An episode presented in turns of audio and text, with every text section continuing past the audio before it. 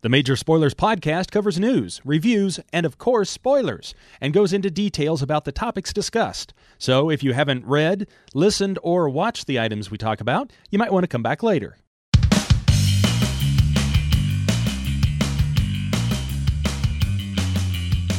Hello, I am Matthew. Uh, do over. I'm Rodrigo. And I am Steven, and we're going to try to work our way through another Major Spoilers Oh, podcast, the right. podcast for pop culture and comic fans. This time around, Muppets, Muppets, Muppets, zombies, zombies, zombies. Steven says, holy crap. Rodrigo says, why is this alien illiterate? And Matthew just hums Paul McCartney under his breath. Plus, pink pleather bikinis. The buying habits of the North American comics fan, and two crazy mofos with great big guns are vying for your affections. Plus, teenage mutant ninja secretaries in the house, and she's not bringing your coffee. Plus, when single shines the triple sun, what was sundered and undone? The line between them was never so real, so have some beans at every meal. The Major Spoilers podcast is on the air.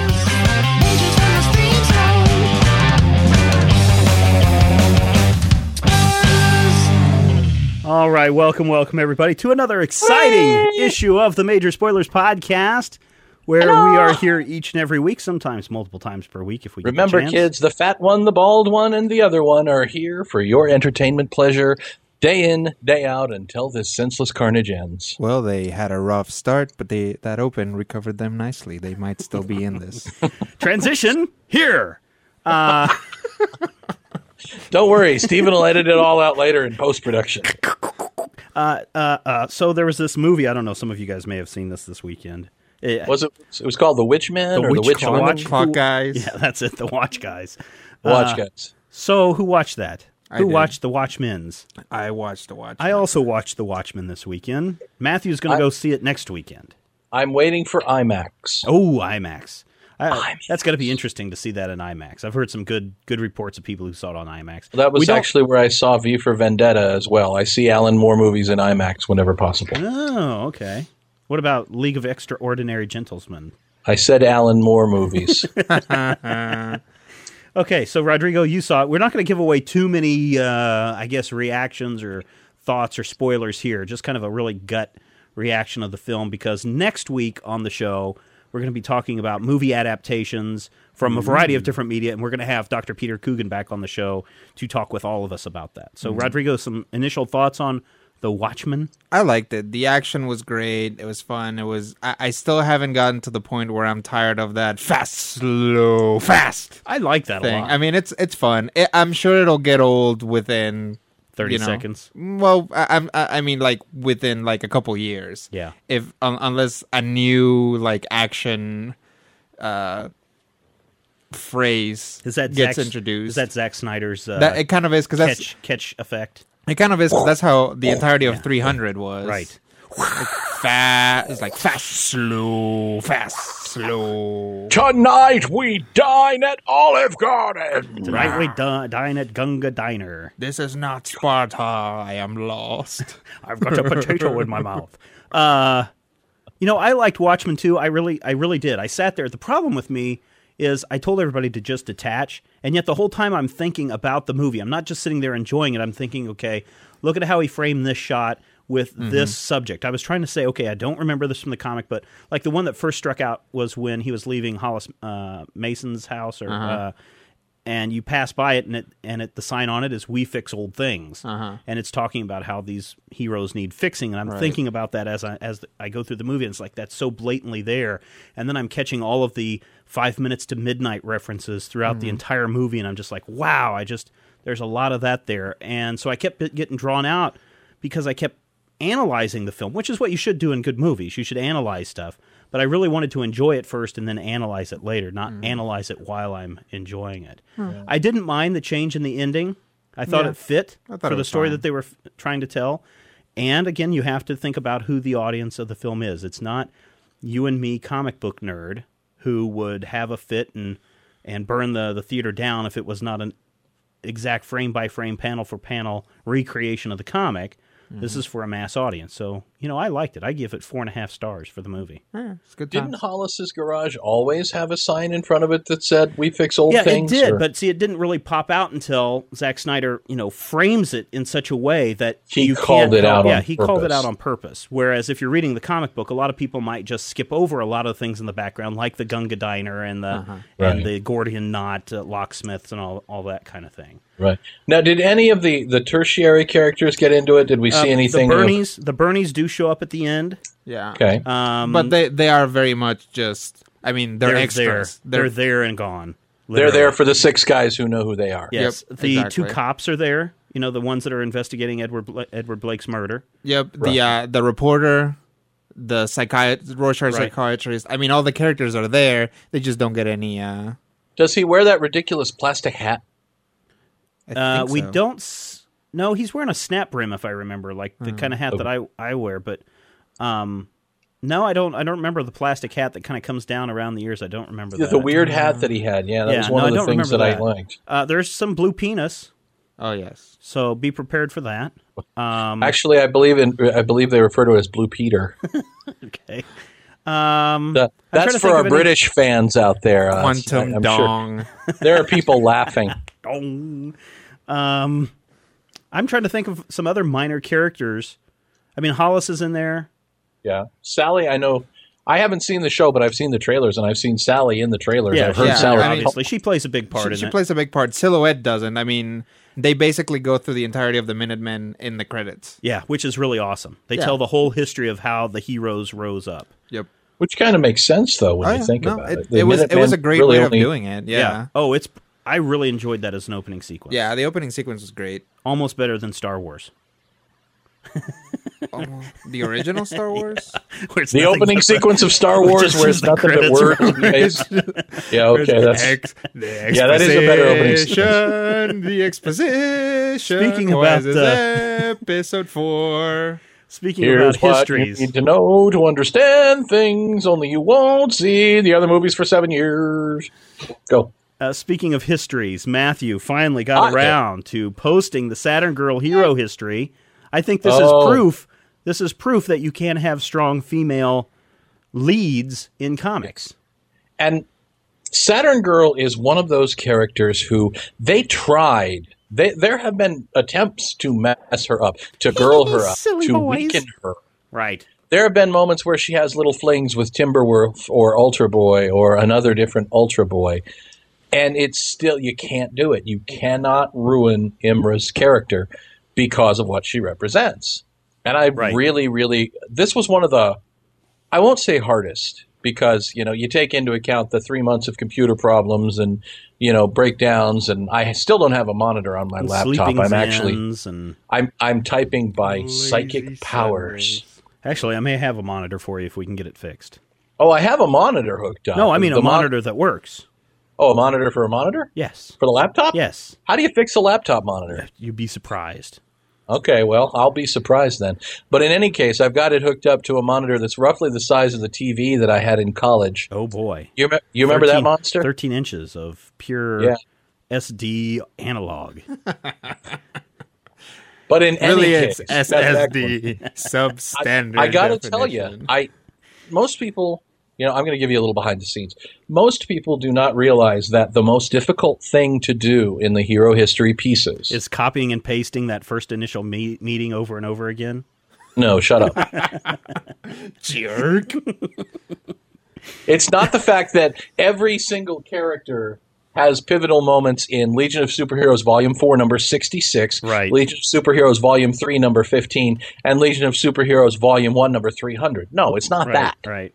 What is It's the fact. I'll tell you what it is. Okay. Jerk. Okay.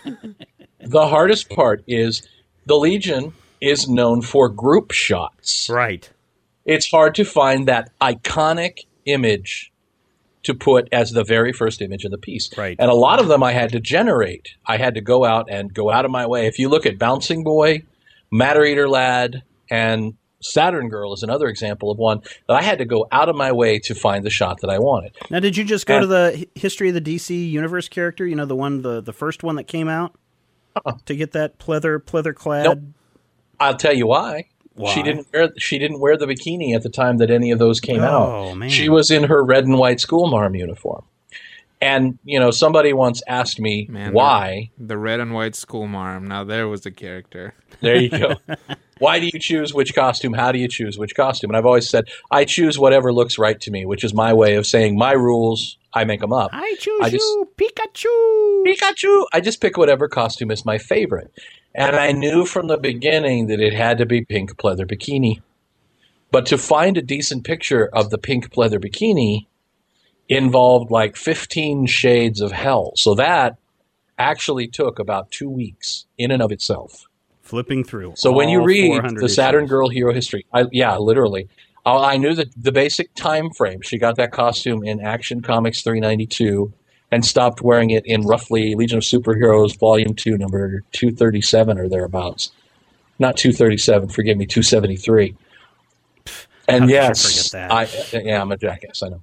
But I had to go through and look and then look and then look and then look and then look. So the whole point of this is me apologizing for taking so long, but letting you know that sometimes we will sell no Saturn Girl before it's time. Are you wearing a scarf and sitting down right now, smoking your big cigar and drinking? And I'm I'm, I'm drinking wine out of a you out know, of uh, one of our right readers did comment that we are old people. I will. I will get to that a little bit later on. But We're old. yes, apparently, if we're making uh, Orson Welles commercial references and talking about Alf, then yes, we, We- are freaking old.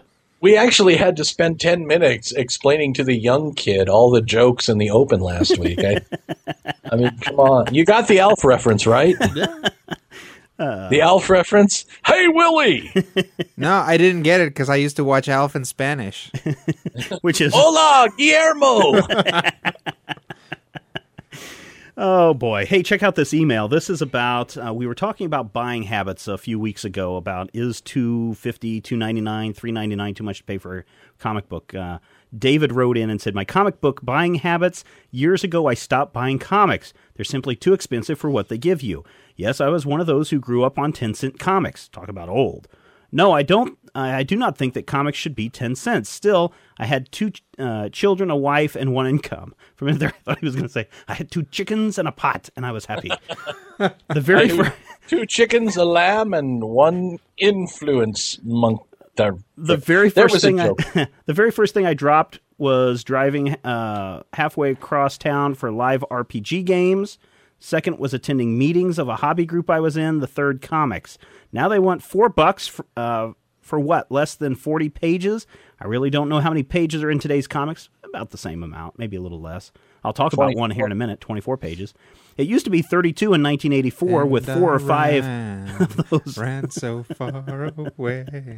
uh, uh, when it was uh, just a couple of couldn't full get page away. edges. Then it was 75 cents. I don't know what a, a little less than, uh, let's see. I do know that for a little less than $7,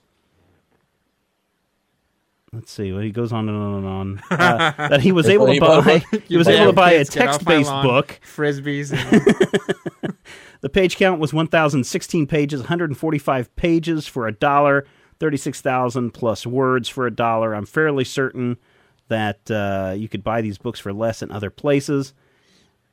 Condensing that, I read a page and a half a minute. Let's see. Da-da-da-da. Comics are now a laugh. For less than the cost of two books, I, you know, I have to go out You and buy one comic. book. thirty-one times the material Yeah. in word count. Yep. It is to laugh, he says. It is So to did I laugh. care if comic books vanish? No. Though I learned to read with comics, they are not worth their weight in platinum. Let the comic companies die. They have brought this upon themselves. a plague on both their houses. Yes. A pox. Yes. A pox on both of you. Tomorrow will find out. That's from David. And David makes some very good points here, Even except for ramblings. here, here's something that I, I think needs to be taken into account. stupor. Okay. Steve, you write textbooks, right? I do. You write textbooks, and you get paid per word or per page. Uh, I get actually I get paid per project because I don't feel like You ripping per- these people okay. off. okay. Because if I So, did, I'd be like a millionaire. You'd actually have get- you'd actually have actual money. I could have actual money to pay you if I charged by the word. But no, they charge me by project. Okay. So you get paid to write, Yes.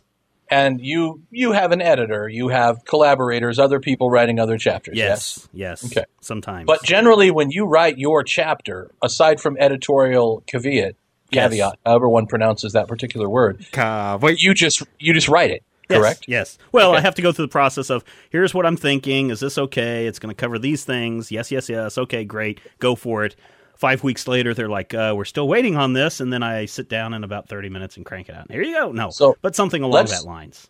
Okay, so let's pretend for a moment that I am a famous comic artist. We're going to call me Tom McFarthing. Oh, I was hoping that you would go for Yim Lee. No, Tom McFarthing. And I, years Okay. ago, I invented a character called uh, Spoon. Ooh, I love that character. And Spoon is a very popular book. And right now, I am again writing Spoon. And what I do is I write things. I put together a breakdown, which I then mail to Rodrigo. And Rodrigo breaks that down, draws that out. And Rodrigo sends that to his friend Chet. And Chet then inks over his art. And then Chet sends it to a guy named Schmucko. And hmm. Schmucko then colors all of the pictures. Wait, and then wait, wait. Schmucko sends it to the editor. And then they send it back to me, and I fill in the dialogue. can my can And it- my name in this in this whole thing be Yields Vortaccio? That's what I was going to Yes, Yils Wartaccio. And um, your inker's name is Fob Reifeld. Oh, I, I thought it was going to be Odo Hop. In any case, once that happens, the nine guys who assist me on those this chapter of the book all need to be paid. Right. And I, Tom McFarthing, let's say I'm the head of, of a comic company, and I call my comic company Picture. Illusion. There you go. Comics. Illusion. There you go. Illusion. There you go. Okay. That's probably more Now, apropos. I have to pay Phil Hortaccio and Fob Reifeld, and I have to pay Fimblee, and I have to pay Narek Parsons. I have to pay all of these people to assist me in the book, right? yes. Please don't hit me with whatever you have there, Stacy. My wife is threatening to kill me with a stuffed worm because she's tired of this analogy. But here's the point. You can edit that out, Steve. Here's the point. Comic books Cost are more expensive, not just because the companies have essentially a self fulfilling prophecy about the, the shrinking audience. Don't get me wrong, comic book companies are doing nothing to broaden their audience in a real sense. But comic books are not just a man writing words. And there is nothing wrong with going and buying that, that thousand page book and getting 140, 54 pages for a dollar. There's still something about going to the store. And I work at the store and I know that the magic is a very thin facade. You know, and I still go in on, you know, Friday or Saturday or whenever I can get there. And I buy my books with that sense of excitement and go, wow, this is going to be awesome. This is going to be awesome. And then I read, you know, Birds of Prey number 127. Excuse me, Birds of Whey. Curds and Curds and Whey number 127. And I'm extremely disappointed afterwards because, you know, uh, phony Hetard doesn't have the the, com- the character voices down. But there is something about comics. It's like it, it's like jazz. You know, jazz is not what you would look at as a highly respected or, you know, highly Matthew is just making a metaphor, example, an allegory here. Please, Well, jazz musicians, don't call us and write us and tell us how you're No, the great, by no means greatest, am I wonderful saying, people in the world. there there aren't people sitting and tearing apart the life of, of jazz musicians the same way they would tear apart some you know bits and pieces of say Beethoven or Right. Chopin Right. or these guys. It's something that that Joplin is guy. It is what it is. It's not meant to be art, and it's not something that's it's not the same as a paperback. Even a trade paperback of comics is not the same as a paperback. But I think so he's more concerned about the fact that what more are they giving us for this money? Why just artificially increase the price? And you, I think you made a good point with all these other people that you have yeah. to pay. But could it also be that part of the time when you're hiring Him Lee, Mm-hmm. you know, Him Lee might be a huge superstar artist and therefore demands a thousand dollars per page, where you could get Schmucko over there to do maybe the same quality of work, may take a little bit longer, although I don't know with Him Lee with his with his schedule of releases. Um, you might be able to get him for maybe fifty bucks a page, thus lowering your overall cost. but thus lowering your overall gains. and readership. There are there are people who are Well, going to come in and be like, Yim Lee. Can we start using real people's names now? Sure. Alan Moore. Oh my goodness, Alan Moore Yep, has a Alan new comic Moore. book out. Oh, holy crap! The Hey, I want to read That that, new Steven's Balan line. Moore comic book. Well, there is there is that, but I still think that. Well, that's a conversation for another time. I still think that you can do quality work and tell a good story mm-hmm. without having superstar people on board. Sure. And there are many And- companies out there that are doing I mean, that right superstars now. get to be that way, you know, for a reason. Right. It's because Right. they can Well- do good things. right. And don't get me wrong, I think David is correct in that four bucks is a lot to pay for It a comic. But I think that the metaphor is inherently flawed that he's giving us here in that comic books are not just a verbal medium. Comic books are the entertainment equivalent of that moment where. Sorry, I'm going off on a tangent here. The comic books are inherently about the pictures and the words juxtaposed together. Mr. McLeod, I now owe you 35 cents. But there is So there uh, there are definitely publishing stratagems that have made comic books a niche market that have made comic books for all intents and purposes vanity publications or you know uh, fan fiction and lowered the actual available audience to the point where only the guys who already know what comics are about are really into comics and those guys will occasionally bring in a new comic reader Right. but they're reading comics as comics to where it's kind of you know it's it's the equivalent of going to a fair and eating corn dogs on a stick because that's the way you eat them Yes. Whereas you could You know- go down to the supermarket and get them for ten cents Right. instead of paying three bucks for them. Or you could just you know have a damn hot dog in a bun like a normal person Yeah. Hey, let's.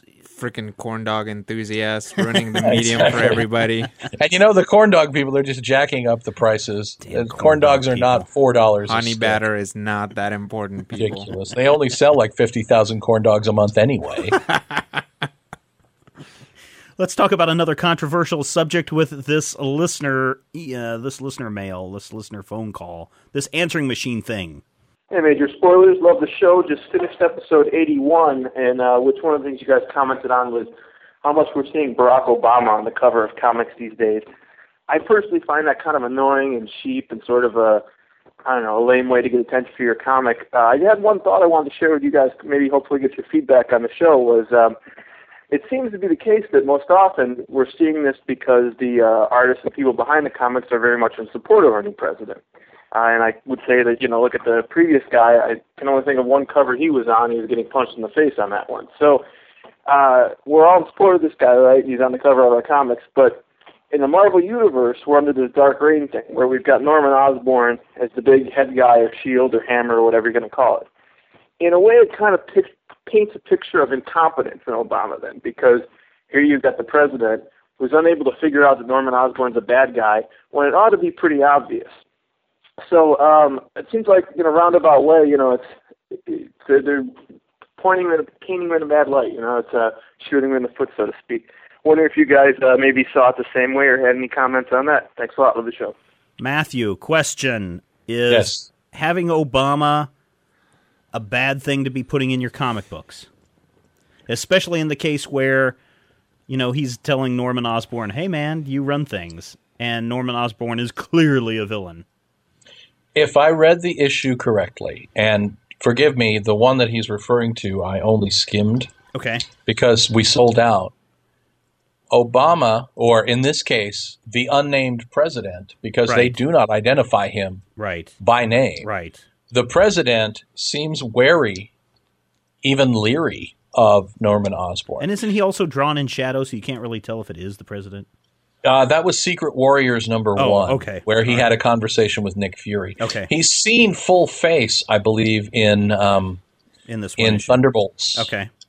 And in the second half of that Thunderbolts crossover, something happens that makes him think that, well, basically, Norman scams him into believing that the Green Goblin is attacking the president and that Norman saves him, I believe. Right.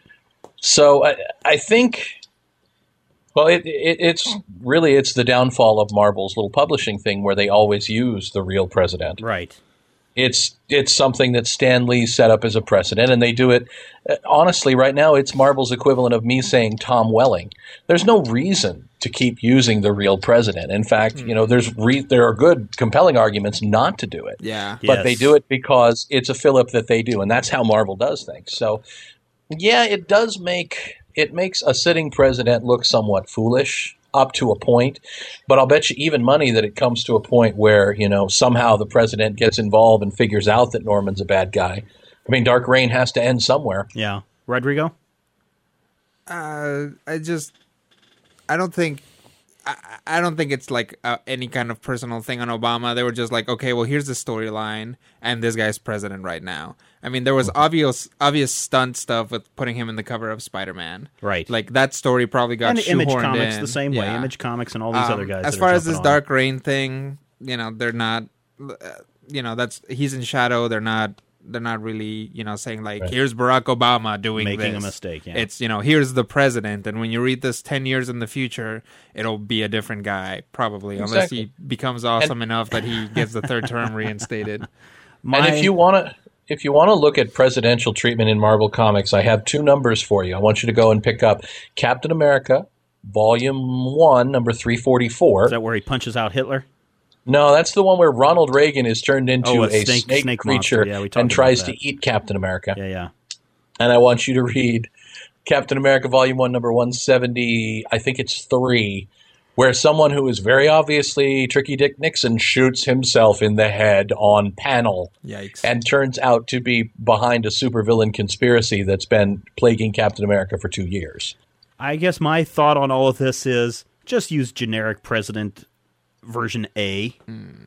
I think because I think it makes it it keeps your issue or keeps your tale from becoming dated. You would say that because you love DC and hate Marvel. well, according to most of our readers on the site, they certainly think that, don't they?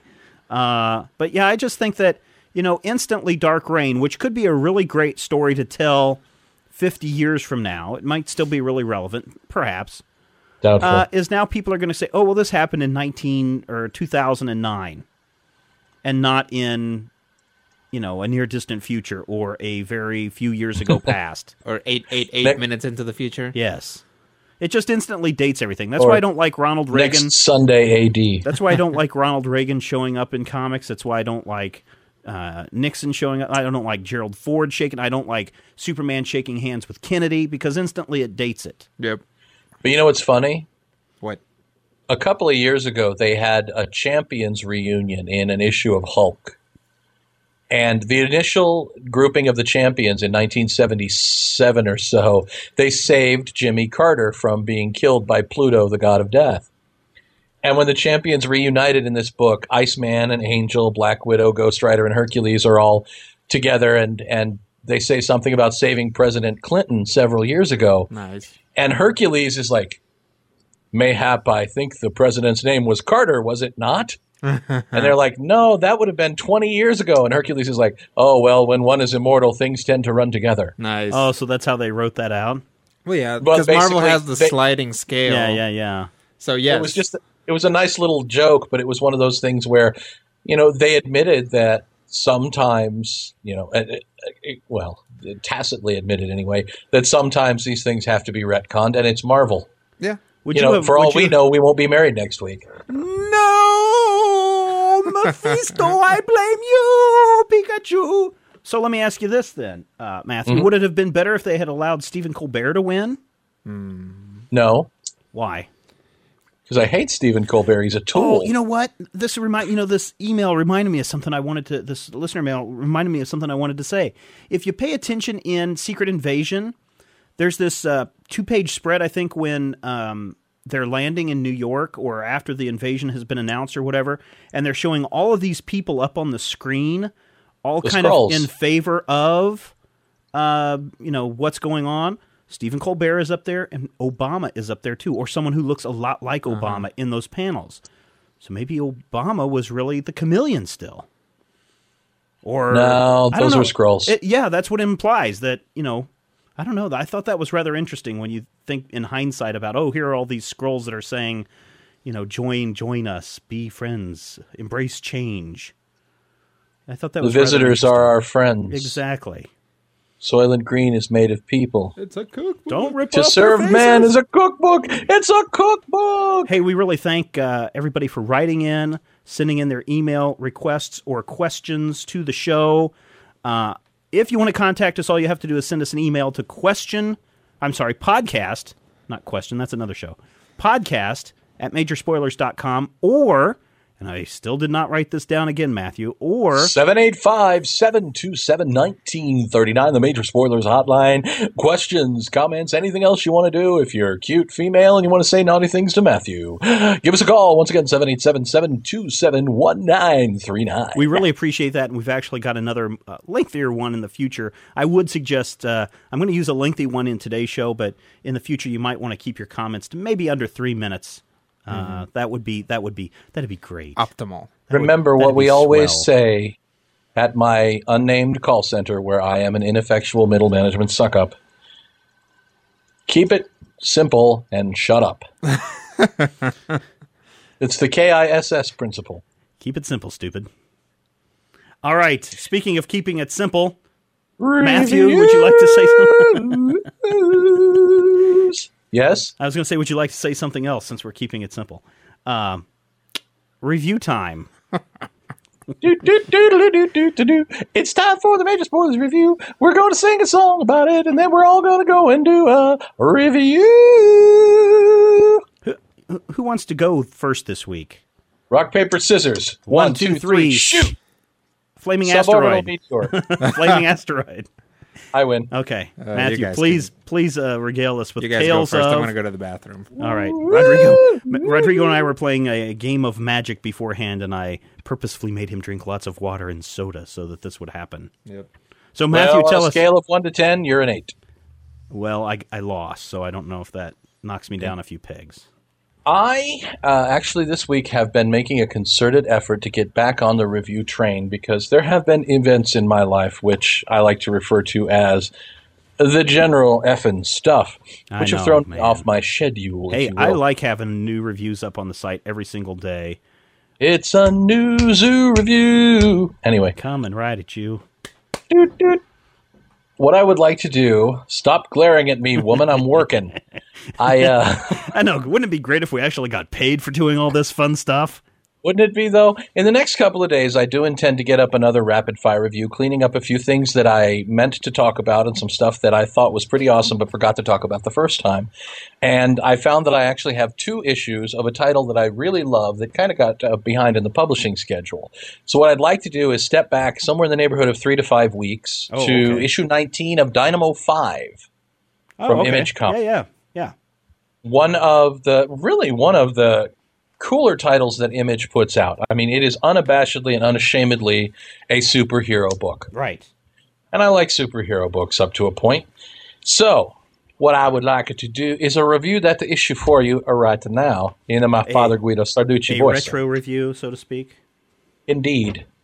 Uh, Dynamo 5, of course, uh, five children who are bound by fate and a father they never knew. Uh, Captain Dynamo, eventually a Superman type character, was a bit of a philanderer. And in his various travels, fathered several illegitimate children who now, once exposed to the same radioactive rock that gave him powers, gave each of them one of his powers. Aha. Now, the five of the, the, the Dynamo Five, if you will, have recently broken up. Um, they've all gone their certain their separate ways, and the strong girl, whose name is Scrap, who's absolutely adorable, has assembled a new Dynamo Five consisting of a couple of characters who've been bouncing around the Image universe called the Firebirds, a minor character called Quake, and a mysterious character called Vigil, who is a female sort of Batman slash Punisher type character. Is she So- hot? She is very hot, right. and there's there's more irony in this issue going along the line. But in the last issue of Dynamo Five, issue 18, they were taken out by a coalition of villains under the uh, the under the leadership of a woman called Widowmaker, who's actually the character who assassinated their father, Captain Dynamo. So this issue opens up with the big fighty fighty. Everybody's beat up, and it turns out that Vigil is actually the Widowmaker. Uh oh. Dun dun dun. So there's been a wolf in the fold the whole time. Except not. Because the Dynamo 5 characters actually return, and it turns out that Vigil is not Widowmaker, but in fact the shape shifting original Dynamo 5 member called uh, Myriad. Bum bum bum. Yeah, the guy with no face. It's a nice twist, actually. And we get a little bit of the fighty fighty. We get some nice characterization on what brings the five characters together. why they're superheroes or why they want to be superheroes. We get some interesting stuff with the Firebirds. Um, the Firebirds are a mother daughter superhero team. The mother is injured in this particular issue, but the five core members of Dynamo 5 reunite to take out a virtual army of supervillains, what I would like to refer to as a virtual plethora of dearth. And the fighty fighty goes on, but it's not your standard issue fighty fighty. There's bits and pieces of really awesome stuff going on. Um, one of the characters is a telepath. He ends up having to use his telepathic powers and getting taken down by the fact that the villain has horrible things in his past.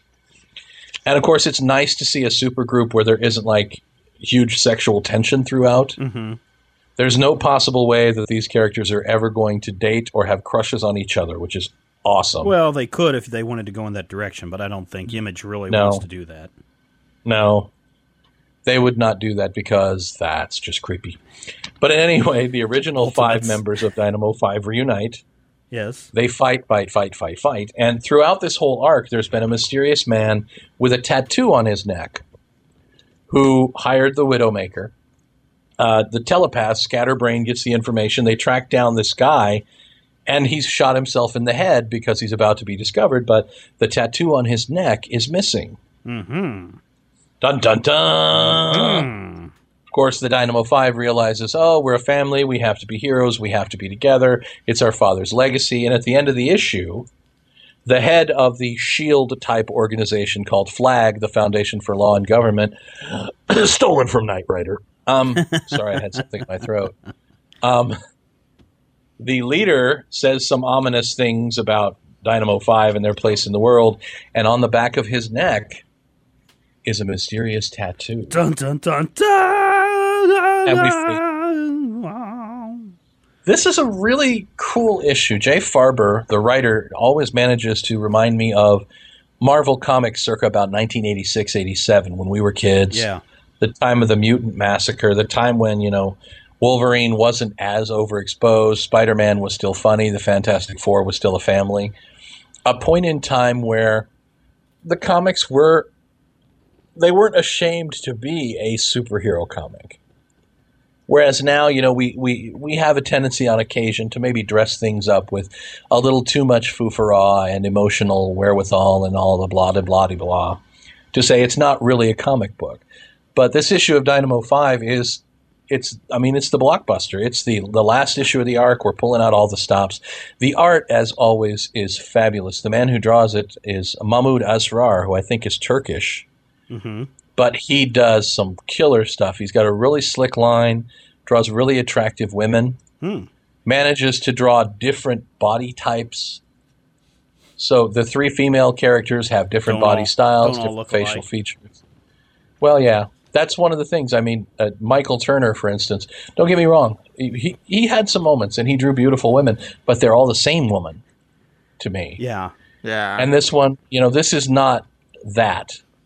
But Dynamo 5, number 19, is about a three and a half slice of meatloaf issue.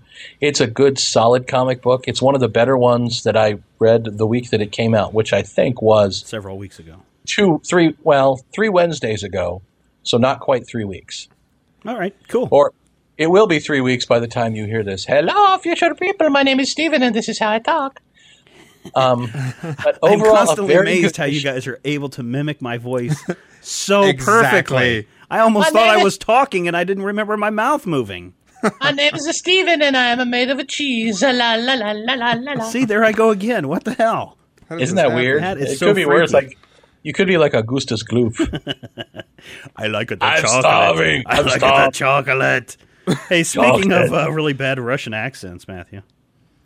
Uh, it- or no, he was of- German, right? He was Augustus Gloop. He was German. All right, Augustus Gloop from Dusselheim, Germany. that's right. So you did a comic from a couple of weeks ago. I'm doing a comic that just came out this past week. Again, depending on when you listen to it. Um, Hello, future people. See, didn't even have to. All right, so this time, It's just that you said that 67 times. well, because last- it's funny to me. Yeah, first It's funny to me. Because It it's funny. So if David is upset about four bucks for a uh, forty-page, thirty-page comic, He's 24 probably page. 24 page. He's going to be irate. He's going to go through the roof, pop a blood vessel when he finds out that uh, for $2.50, I can get a 16 page comic from Aspen Comics. Uh, it's Executive Assistant Iris number zero. Now, this is a title that has kind of gone through a lot of starts and stops. This was uh, created by uh, David Wohl, uh, Brad, what's his name? Foxho- uh, Foxhoven? Foxhoven, Foxhoven, and which of is course- German for the cattle are dying. and of course the late Michael Turner, which is one of the reasons why the the issue got started and stopped a little bit over time. But executive assistant Iris, she is an Asian uh, executive assistant to an, a very uh, to do businessmen, and they are in the dealings with some Russian guy who's trying to pump this uh, the the Asian businessman for more money. And of Did course, you just say pump the Asian businessman? why Now, not? that, is that what the assistant is doing? Well, that is implied that the executive assistant is not only his secretary, also his whore, but she's also his assassin. Nice. And so when it's discovered that this Russian guy is just trying to pump him for more money, you just don't find she help dons like that her anymore. ninja gear and starts hacking and slashing her way through the Russian compound. Does her ninja gear come with French cut panties? Uh, because no, because ninjas she's always seem no, to. she's head to toe in uh, you know apparently leather. It looks like leather and how it's drawn. Nice art. I really do like the art a lot. Uh, it's got several different inkers though, depending on the page that you're looking at, so that can kind of throw it off on certain pages. Uh, there's some blood, but you know she's wearing these kind of. Uh, she hides her face except for her eyes, which are like red goggles. Um, you know she can kick ass all sorts of ways with her katana and her magic sword. her sword and magic helmet. Sword and magic helmet. Sword and magic helmet. Kill the wabbit, kill the wab. Anyway, she works her way up through all the big guys, and then the head Russian mob guy wakes up and he goes, I hear something. I hear it sounds like it's coming from my daughter's room. And he's got his gun telling his wife to stay in bed. And he goes down, and you get to the page where he opens the door, and you have to turn the page. And as soon as you turn the page, you see him going, No! And then there's a shot. And this is a holy crap moment for me because I didn't read the entire page. I didn't glance at the entire page to see what's going on. I want to see what's going on. And you see this child lying in bed with blood on the forehead, with the implication that the kid has been shot through the head or stabbed through the head and is dead. And knowing how, Matthew, you feel about uh, child death in comics, I, I just knew I was like, holy crap, I can't believe they actually killed a kid on panel like this. This is not irredeemable. This is uh, executive assistant Iris from Aspen Comics. I said, they can't be doing this. And sure enough, I go down just a panel below, and the little girl's waking up, rubbing the blood off her head, saying, What's wrong, Daddy? Uh, you're not dead? Of course not, Daddy. What's wrong? What had happened was the executive assistant had taken a knife that she had killed other people with, stabbed it through the contract onto the wall, and the blood had tripped down onto the kid in the meantime. And you're like, whew. But it was enough of a shock to get the, the Russian to sign the contract as they originally agreed upon, and she goes off to do other adventures for her master. My name is Iris, and I'm an executive assistant. To be continued in Executive Assistant Iris number one on sale June 17th, 2009. So you got to wait a couple months for the first issue to come out. Um, didn't hate it. After I realized that I paid 250 for a 16 page comic, eh, that kind of bites a little bit. So I have to knock it down a peg. The art is a little wonky, mainly because there's different inkers on the different sections of the book. Colors are fine, story is fine, pacing is fine. It's essentially one giant let's beat up every, you know, it's a it's a it's a video game. Let's move through the different levels until we get to the big boss. And then there's a conclusion. And it does it well. It does it enough uh, that I would give it about three stars out of five. Three slices of meatloaf out of five. I have to say that the, just the concept, as you as you kind of outlined it, is one of those moments where I have to ponder the fine line between high concept and dumb joke. Which one? The the ninja secretary Oh, yeah, yeah. portion of the program, based on the description of the product, I didn't think I'd be interested. But from the sound of things, it sounds like you know She essentially is going to do She's essentially going to do anything that her boss wants her to do, but she just happens to be a woman. Instead of a guy who's a mafioso type, she is a ninja, female ninja. So you got the hotness factor that goes on with it. Hot, the hotness is important. Hotness is important. Today's secretarial work. New hotness. Executive assistance. Rodrigo, please. Well, I, I'm just thinking, you know, you don't you don't find the triple threat around anymore. You can find a concubine assassin, you can find a secretary assassin, but a secretary concubine assassin, hard to find. That's why they're in such high demand. I know. I want. You can one. find a secretary concubine Yep. if you look in the right place. That's actually not that hard. Wow.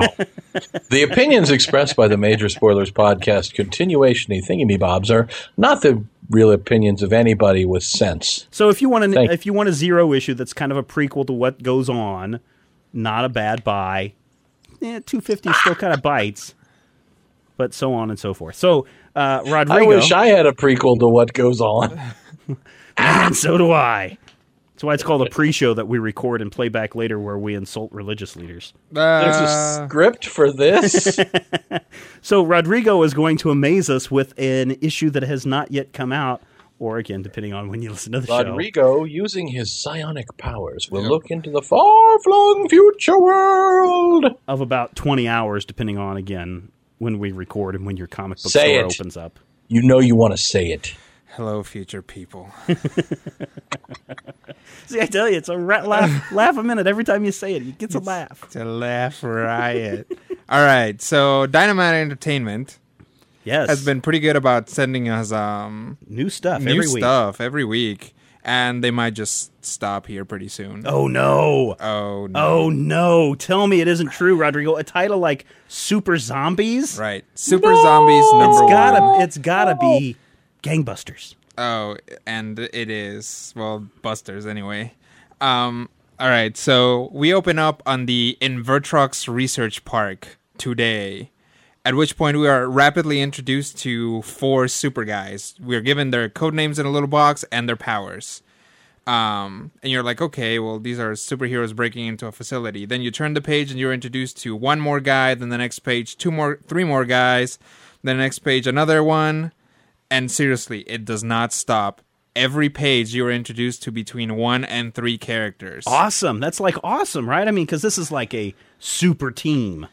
Uh, sort of. It's like you're introduced NFL, to people on, NFL. on both sides Oh, okay. of, of this conflict. Well, you gotta have to. Um, so basically, the, uh, the the the general theme is that this super cool guy at some point invented a cure for hang on hang Cancer. on. 28 days later. No, right? no, no, no. KHR Kansas Human Rice Syndrome. Kansas? Kansas Human Rice Syndrome. I'm going to stop KHR eating rice from Kansas people. I know, because you know Kansas is so well renowned for their rice. the hard red winter wheat, sure, that's fine. But the Sure. Kansas rice, stay the hell away from it. Right. Wasn't the human rice a, a founding member of the Fantastic Four? I think so. Anyway, um, Human rice, it's made of people. It says so right in its name. so the San Francisco treat. Um, so it turns out that this vaccine has turned people essentially starts giving people superpowers but there is a small portion of the population and and of course the uh, the uh, some people become superheroes some people become supervillains there's That a was small me. portion of the I became a superhero. right there's a small portion of the population that just goes completely comatose That would be me. after taking this vaccine I ate too much of that gluten filled wheat. Yep. And apparently, there's yet another section of the population. A, a while after uh, all this, uh, all the superheroes and supervillains show up, we'll say somewhere around 28 days later, um, who by the end of the issue, you're you're given this big shock, are turning into zombies, and and it's the contagious kind of zombie, the zombie that if Now, they how do they turn you, into zombies? it's just the same thing. Some It's people just a side effect. Yep, some people turn into superheroes. Now, are they actual Some people turn into zombies, zombies. or are they just cannibals? they are are they the undead back It to life? they don't really go into whether they actually die or not, but they are. If they were just cannibals, then the people they eat would presumably not Oh, reanimate. when you start- reanimate Okay. because here a woman is disemboweled. awesome. Um, there is not one good thing about this book. I gotta say. Well, okay, okay. There is one good thing. You're going through and they're introducing you to all these superheroes, right? Codename Accipiter, power telekinesis. Codename Ignition, power pyrokinesis. Codename Amalthea, power sound control sonic abilities. Codename Volcano, powers kinetic absorption, total grip, enhanced strength. What power is total grip? I, I could say is something that, right Is there. that like kung fu grip? It must be. That's exactly what it is. He used to be a GI Joe figure. total grip. What what is that power? I want to know. After you see a really good Um, porn movie, I'm sure. And, and Isn't isn't total grip the stuff that you use to keep your false teeth in? that or to keep your hair in place. Um, and Only if you're bald like Steven. hey, hey, codename trilogy can copy herself in multiples of three. Um, codename What? ambient powers meta analysis. I mean, they just run through this. Uh, there's at least codename Ambien. They Helps you named go her to sleep. Ambien. codename Ambient. codename the solid citizen. yo, yo, representing. powers, super strength, and limited invulnerability, which is hilarious because if you're invulnerable, then you can't be hurt. If you have limited invulnerability, then you're not Maybe invulnerable. you can be invulnerable for like 60 seconds at a time with I- I a, know what it is? with It's a kinda like two-hour being a- recharge. Being limited and vulnerable is like being a little bit pregnant, which is only possible in the Marvel universe. exactly. Um, and again, this is this is basically three separate stories. It's a story about a cool superhero team fighting another cool superhero team. It's a story in which people are fed super rice and become superheroes, and it's also I am legend. That's what I was going to say. That's what it sounds like. I, am mean, it's Legend. it's all it's all three of those mushed together into one issue. Forget, I mean, just But they have to combat the evil zombies now. they Presumably spend, they spend two. most of the time fighting superheroes. The the big it's funny because the the zombie thing is supposed to be a big reveal at the end, but the book is called Super Zombies. Kind of saw that coming. Eh? yeah, I Okay. kind of did. In fact, What if the I was superheroes are going to become zombies? Well, since it's contagious, I'm assuming they are. But this is like the the the beginning of the book, uh, or, or rather, this happens ten years in the past. The whole like the onset of this. The whole so thing. by now, if if the big zombie apocalypse hit by now, you think it would really take ten years for a superhero to be bitten? I mean, super like actual superhero zombies have to be around by now. Maybe it takes takes time to manifest. Maybe it's the metagene of the zombie world or something. That's and that's entirely possible. maybe they're trying to rip off Marvel zombies in such a manner that they can't sue. Yes. Maybe they are they had a bunch of good ideas or a bunch of ideas at least. Codename Ghoster. Powers quantum teleportation, not just teleportation, quantum teleportation. And his other power is speed, not super speed, speed. No, no, no, that's not his power. That's what he keeps in the pouches I, on I his think belt. so. Codename Transom. Powers quantum teleportation. And, and again, there's a couple guys who like they both just have the same powers. They just, I, I think they, they just thought both ignition and same- explodey man Transom? transom. I was going to say is a both man and a woman. Transom? Yep. Okay, I, I have to go on record here. Okay. Uh oh. That, that, and I say this as the creator of a character called Dewey Decibel. That is the worst superhero name ever. That is worse than Bouncing Boy. Mimic That block. no, it's worse than Mimic. You know what it's worse than? I'll tell you, it's worse than Maggot. Transom.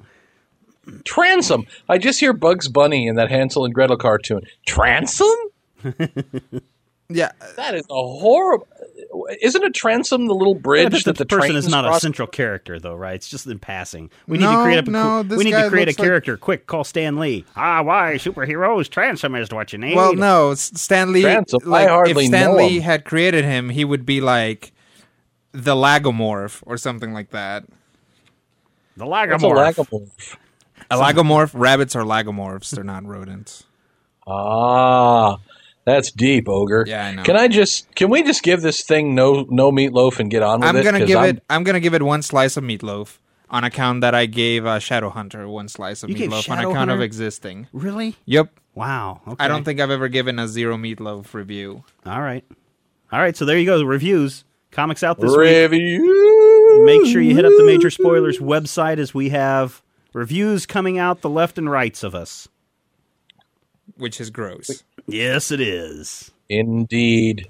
Which But now that the reviews are done, ladles and jelly spoons, boys and girls, you know what that means. we're way over the edge this time. It's time. We jumped the shark. oh, you guys did that 15 issues ago. Time Dead for what? dog in alley behind podcast today. Tire track across burst stomach.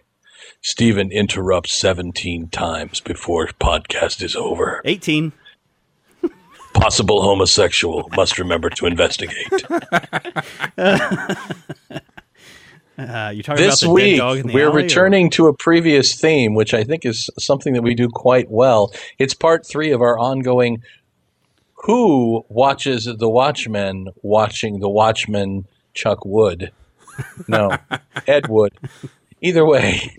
There's pantyhose involved somehow. indeed. Previously we'd gone over uh, a battle between dr manhattan and captain atom his uh, seeming thingy me bob. We're going to step back into that realm and look at the characters from watchmen as opposed to those characters who may have inspired them from charlton comics. This week edward blake the comedian meets his original analog theoretically.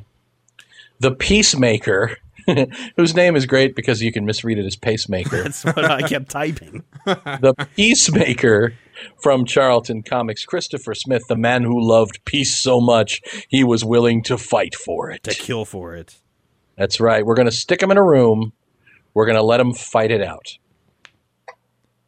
Man. Now they both have ridiculous, ridiculous, redonkulous costumes. I mean, really, even by my standards, there's something wrong You don't with like both that of these. Peacemaker costume? the peacemaker costume, Man, that okay. thing's like a.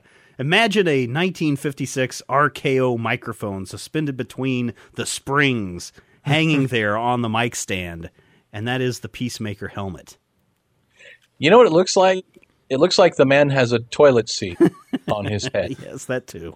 Now, uh, that headgear does, in fact, inform my answer. But this week I want to go last because I've gone first like the last three weeks. And every time I start with, well, I'm old school because. Well, so I want Rodrigo to start this. okay, week. Rodrigo, go ahead. Um, not familiar with the Peacemaker. Gonna go with the comedian. Next. All right. Uh, I, I He gotta, said that for the last six weeks. I gotta too. go old school. I gotta go old school on this one. But I took it from not the old old school, but the old school remake of the Peacemaker. Because if you read him in Blue Beetle, 87. if you read him in Blue Beetle, where he's riding around on the motorcycle and has the tribal tats all over him, and he's kicking ass and taking names, I like that Peacemaker. So if he's anything like the original Peacemaker, He's not. he's not. But That character is good. I, I, I went with the Peacemaker. Now, the headgear informs my answer this week. I want to explain something very important about the toilet seat that Peacemaker wears on his head. Looks like part Ant Man. Well, it, it- for those of you who are unfamiliar with Peacemaker's costume, I want you to go to majorspoilers.com and take a quick moment and look at it. Peacemaker's costume consists of a short sleeved brown shirt that he apparently stole off the bag boy at Sperry's, white slacks after Labor Day, Not even just that, white that, slacks. that literally come up to like the middle of his chest as though he's you know waiting for the furs to open so he can get the cafeteria meal at 445 and they're they're really c- uncomfortably tight. It looks like. they they are ridiculously tight. He has you know his aforementioned helmet. He has a little jetpacky thing and he has boots and gloves and bloody blue. And it's it's all very 1967 hey who drew me? I think it's pat boyette. It doesn't matter. It's a charlton comic. There's no signatures but one of the one of the tenets of Peacemaker is that his costume is bristling with hidden weapons. Yes, everywhere. One of the hidden weapons that Peacemaker has is four pounds of plastic explosive yes, in his helmet. yes. The man wears enough plastic explosive to take down the Sands Hotel in Vegas on his head. Guy has Now, I no want to fear. understand. I want you to understand. I'm I'm I'm the I'm the kind of person who doesn't have a problem eating a 450,000 calorie Burger King breakfast sandwich. Okay, I actually once now forgive me. My heart I stopped once in the middle of eating one of those. When they worked started in it, radio. it. in central Kansas. Okay, so it's it's it's proven that I'm an idiot. Yes. I. I, uh, I I have enough comic books to you know literally kill someone. If I threw a long box off the Empire State Building, I could take out fifty or sixty people. And even I cannot look at Peacemaker's helmet filled with plastic explosive and think anything other than, please somebody shoot that thing.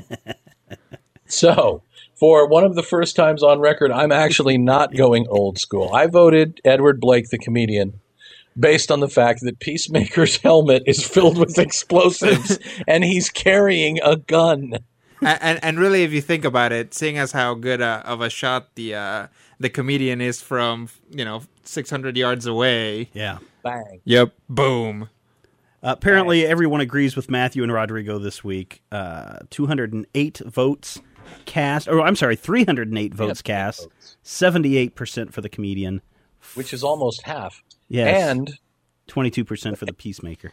Twenty-two percent for the peacemaker, taking into account a, a plus or minus a three percent margin of error. I think we can all agree that peacemaker is out of his effing mind. That's why the guys that are out of the mind are the ones you got to watch out for. I, again, uh, as far as Watchmen's concerned, I've always, you know, people are like, oh, you know, all these guys are based on the Charlton Comics guys. I always thought, you know, it, it was probably a good thing that they told those guys to be like, hey, make, make new characters. Just don't don't use these characters because I think it, it freed them up to make new cool characters that were just kind of based off of guys. Could you imagine? And it gave them an opportunity to clear crap out like the giant plastique helmet. Could you imagine if the Watchmen had who killed Peacemaker? It'd be like 50 people going, I shot him in the head. Yep. What did you expect? It's like, well, apparently he was thrown off a building, but we can't tell because there's just a giant blast crater at the bottom of this building. we think there's a toilet seat in it. it's like, actually, a toilet seat landed on someone in China. That's how we figured it out. It killed a young girl named Georgia, I believe. it killed Kitty Genovese. So terrible. You're so terrible. And the question, walking through the streets, you'd be awesome. My God, that was terrible, Rodrigo. Oh, I'm sorry. All right, let's go on to something maybe terrible, maybe not so terrible. Our big Oh, discussion this week. Uh, a movie that I got to tell you, I busted my ass this last week trying to track down this freaking movie. Hmm. Dodge City, I tried to find it. Here in Hays, tried to find it. Subscribe to Netflix, can't even get it except for DVD. They didn't even have it in, on an on demand. Amazon Unbox doesn't have it. Hmm. I did procure it though through different means. Hmm. But the movie I'm talking about is The Dark Crystal from 1982. Jim Henson's Muppet puppet filled fantasy that he did Muppet with Puppet. Frank Oz. Muppet Puppet. Muppet puppet. Muppet is uh, a combination of marionette and puppet. For those that didn't know, Why didn't they call them Parionettes? Because that's just silly. Because that sounds stupid. That's why. I think Jim actually had that going for a while, and the people just said, you know, that's really an idiotic. How about Muppet? Oh, brilliant! Bravo! Bravo, Mr. Henson. How about Schmurdimer? So, what's interesting about the Dark Crystal is that, and from my recollection, recollections, and to be honest with you, I, d- I had not watched the Dark Crystal in 20 years. Mm-hmm. I saw it when it 1st mm-hmm. came out in the theater. I think I saw it once or twice on video because my sister wanted to see it because she was finally old enough, and I didn't watch it again until midnight last night. Okay, so there's 20 years that have passed from fond memory to today. You know, from what I remember of Dark Crystal, we had the Muppet movie that was out. Okay, that was highly successful. Uh-huh. The Muppet Show is out, highly successful. Uh-huh. The Henson Company starts experimenting with different things. They've got Labyrinth, they've got some other movies coming out at the time, but this time, what if we did a whole movie with puppets, but it was not a comedy? What if we did something that's dark, that tells an epic tale that we can't tell with uh, conventional means? It would just be uh, this time CGI doesn't exist. Uh-huh. It would look silly if it were a hand drawn animation.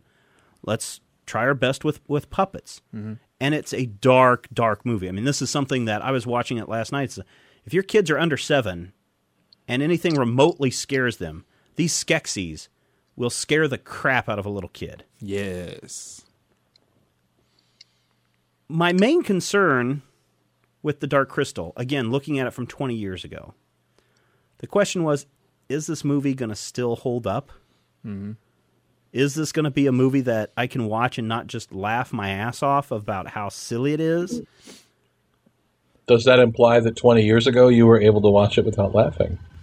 you know, I, I was young enough, and again, this is this this thing that we go through over time. That you know, we sit down and we watch uh, frickin' Pokemon as a little kid. Not me, of course, because I was already well into my thirties by the time Pokemon came around. Sure. But Pokemon comes around as a little kid, and you're like, "Oh, this is the most awesome thing in the world! Yeah, I want one of these! Yeah, mom, give me ten! Wah!" right? and then five years later, What? nothing. That, uh, apparently, Speed Racer was a big fan of Pokemon. Yeah, this is the greatest thing in the world, isn't it? All right, Mom, I want 10, I want 15, I want 20, I want 20, I want all of them. Yeah, Need for Speed, Pikachu, I choose you. Yeah! But then apparently Speed Racer comes to his senses five years later and goes, "What the hell was I thinking? Pokemon sucks." Oh, man. This, uh, I'm going to move to Alaska. yeah, I'm sorry, you've lost me. I'm like, what? nothing. It's nothing. When I was little, I was really into Thundercats. Yes, and I have since come to realize that although Thundercats is cool, and and th- th- there's a lot of really cool ideas in Thundercats, if you go back and watch the series, it's horrendously campy. They just throw out all these horrible puns. It's Right. kind of a big ripoff of Star Wars. it's just like if you watch uh, uh, G-Force Sure. or Battle for the Planets today. It's like, Right. what the hell was I thinking? Like, you it- it's- shut no, your seriously, if you watch it today, mouth. you cannot sit there and go, you cannot. You know, when I was eight, I'm bouncing off the sofa, going, "Oh yeah, G-Force, it kicks ass." Uh, you know, oh, yeah. little duck uniforms, awesome. oh, oh, pretty princess, I, I want to marry you when I grow up. And today you're like, what the hell was I? What drugs were I on? It was sugar, obviously. Yeah. Why didn't I realize the villain was a transsexual? exactly. You don't think about these things. So that was my big concern when going into the Dark Crystal after not seeing it for 20 years. I have only two things to say to you. Seek One, help. 20 years ago, you were 18. We were in college, and I knew you. What you mean is 29, 29 years ago. years ago, almost 30 years ago. Two, again, we haven't really touched on the fact of whether the movie was any good 29 years ago. Well, so we're going to get to that. and and C, One, two, and C. what? Okay. What were you talking? I, I'm still on the point. Where you're like, oh my god, I did- give me ten minutes. Have you not watched? I choose you. Have you, have you not watched Japanese? I choose you. Have you not watched Japanese animation that was Japanese No, originally, and then they translated bag into of deep silly? fried crack today, which seems to make me a little bit in the minority here on the podcast. Yeah. So I'm just gonna I'm gonna step back and maybe have a pancake. I'm gonna we're we're gonna have Scott Johnson on the show in about two weeks or so, and he can explain that to you. I went to school with a Scott Johnson back in the 80s. No, this would be the. I'm guessing Scott that's Johnson. not too hard. There's got to be at least 10,000 Scott Johnsons out there. This is the one that runs that website, uh, Extra Life at myextralife.com. But he'll I he'll suppose you're going to tell me that Tom Henson was also common. Uh, I don't know what Jim Henson's family, uh, other families' names are, but I did get to meet the Henson family after Jim Henson passed away. I was working in Disney World, and uh, that's when the Muppet review was starting up, and the really big Muppet stuff with Disney. So I got to meet some of those people. That was kind of cool. Yeah. Uh, so back to the Dark Crystal. Right. All It is right. a story about a time long ago or a planet far away where everything was good with the world until the Great Crystal cracked. Right. And after the Great Crystal cracked, we got to see the emergence of the Skeksis and And the Mystics. and the Mystics. Oh, Jory Corio. And apparently, the Skeksis had heard this prophecy that uh, their doom would come from the Gelflings. So they went out and they killed the Gelflings, massacred them, all except for two. Because they got away. Yes, well, they were protected, one by the little uh, pod people, Right. and the other Pod one by the mages. Right. Well, on the day of the death of the one of the mages, he pulls the little Gelfling and says, "You must seek out the shard of the crystal and restore order to the universe. I'm dead now." Whoa. And he goes on a journey, finds the crystal, meets the the girl Gelfling, saves the universe. Hello, I'm a girl gelfling, and this is how I talk. Everything is right with the world in the end of the movie. All right. It's, Right. You know, as a kid, I remember this being such a huge epic movie. It's like this great journey, but you know, it's like they walk like five blocks. if you think about it, you know, he goes from the mage's place to uh, the the Frank Oz character, the crazy witch woman that pulls her eyeball out, Aughra. gets the crystal. Next thing, he's at the dark castle, restores order to the universe. The end. He's walked like fifty feet. Yeah, but there's those great moments, both of them. What's interesting about this is that Frank, uh, uh, Jim Henson and company actually went through the trouble of creating a whole universe for these characters to live in. The hmm. flora of the Yes. fauna, the bugs, the creatures, everything that, that goes on in this world. And to me, that's still amazing 29 years later. Yeah. That I look at this Especially- and go, wow, they really there are, thought there into are that. no people in it. There No. are no real animals in it. No. Everything's everything's everything has been created. Yeah. it's one of those movies where I admire the the the theoretical craft of it more than I admire the movie itself because what they had to put into just the set design and the creation of the characters and the sheer work involved in just having three characters walking down the street five blocks Right. you know, is just amazing. And uh, granted, I did see it on VHS, so there may have been, you know, some loss of signal over the last 30 years, but Tracking. It- tracking. Yeah. Tracking. it's still, I mean, it, it holds up in as much as it ever did hold up. And I'll get to that, you know, soon enough when I start whining. But it's one of those things where you look at it and you're just like, wow, look at all the effort that went into this. I'm exhausted just watching the credits. well, it's. I mean, just think about everybody had one or two puppeters, one or two people in some of these costumes. I mean, the uh, Aughra, Frank Oz is in that costume working this puppet. And Frank Oz is a big man, by the way. No, not back then. He was skinny. He was really skinny guy. He's tall though. But he's Yeah, tall. yeah, yeah, yeah. He had to really crouch down. I mean, look what he had to do to get into those- that in Yoda the- costume. In the in the scenes with Aughra, they had like the the bottom was out. Right, right. The the really the really horrible things were the Skeksis and the Mystics. Yeah. because those were like three hundred pound costumes. Costumes, yeah. The uh the puppeteers. yeah. The puppeteers had to basically uh, squat the whole time. Yeah. and they had people like passing out. And stuff like that. They had to like actually like hang them up from the rafters when Mm-hmm. they were done. They couldn't get them out of the costumes because that would take eight hours. So they would just like hang them up from the ceiling. See you guys tomorrow. Yep. it's like they'll hook them up to like an IV or something so they don't die. Well, even the beetles, those those scarabs that are chasing everyone around. To me, that's still impressive because of the way they're hiding the feet of Mm-hmm. the people as they're running in the the arms and the and the claws that wrap around. yeah, like the skittering. The, technically, technically, for what went into it, the puppeteering masterpiece. Okay, I think it was really good. I think that still holds up today. Like I said, I saw the Skeksis and I'm like, ugh, those things still creep me out like they did. yes, God.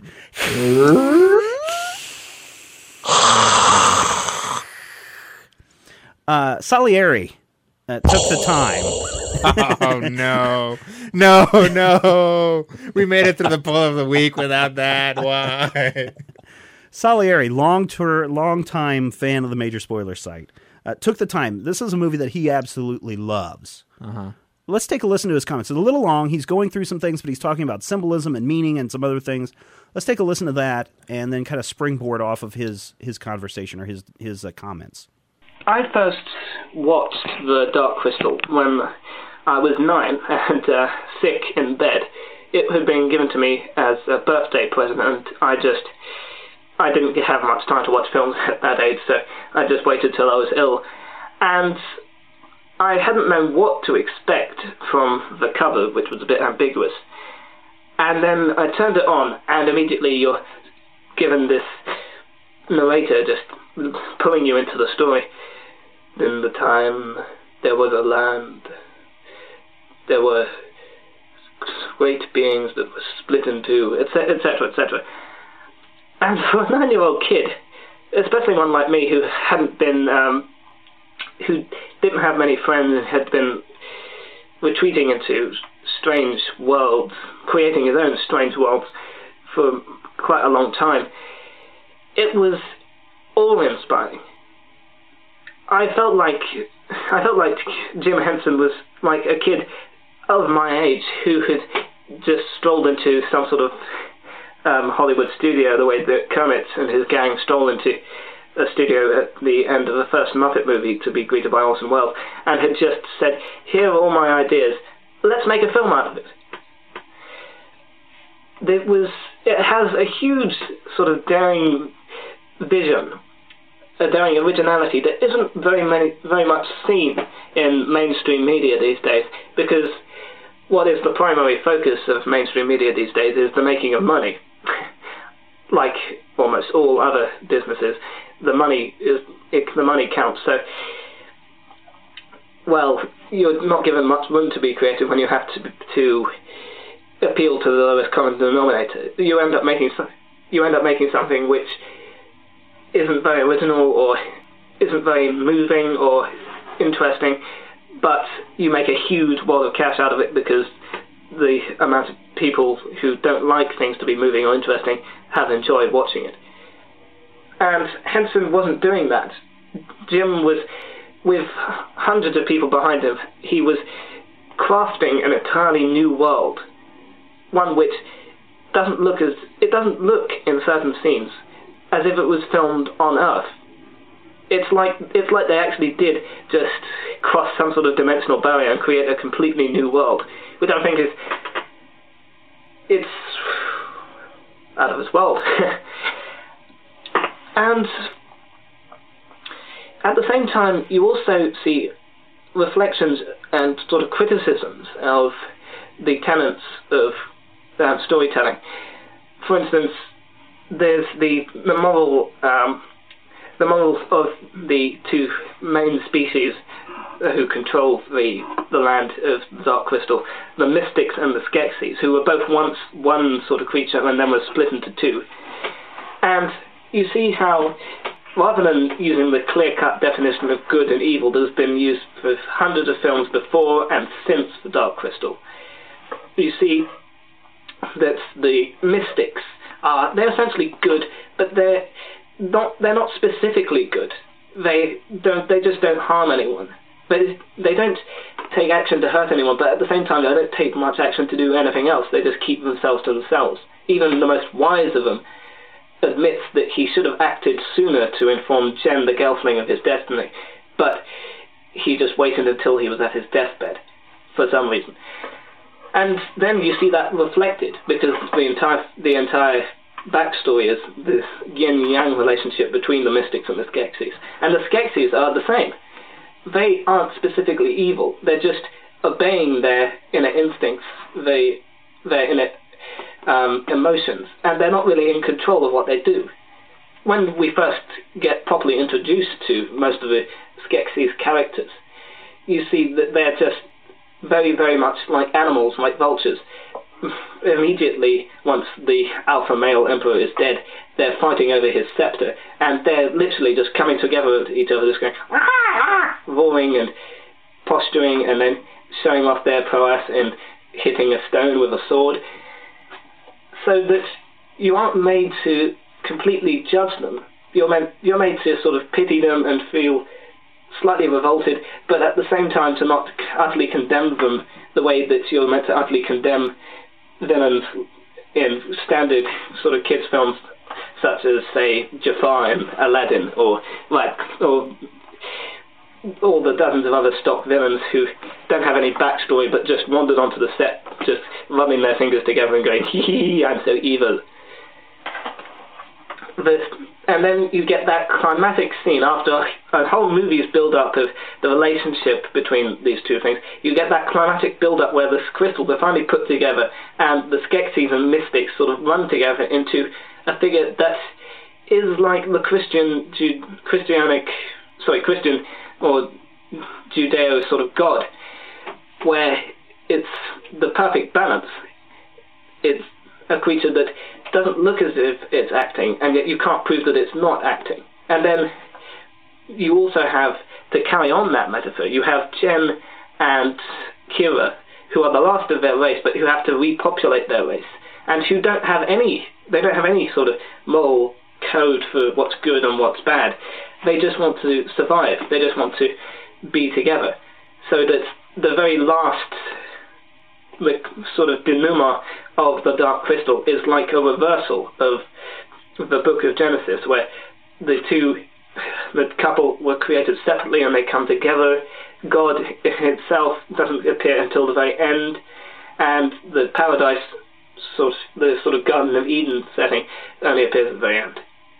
And carrying on with that sort of moral ambiguity, you get Frank Oz's character, the witch, who is sort of a marriage between Yoda and Miss Piggy, both of whom Frank Oz has voiced before.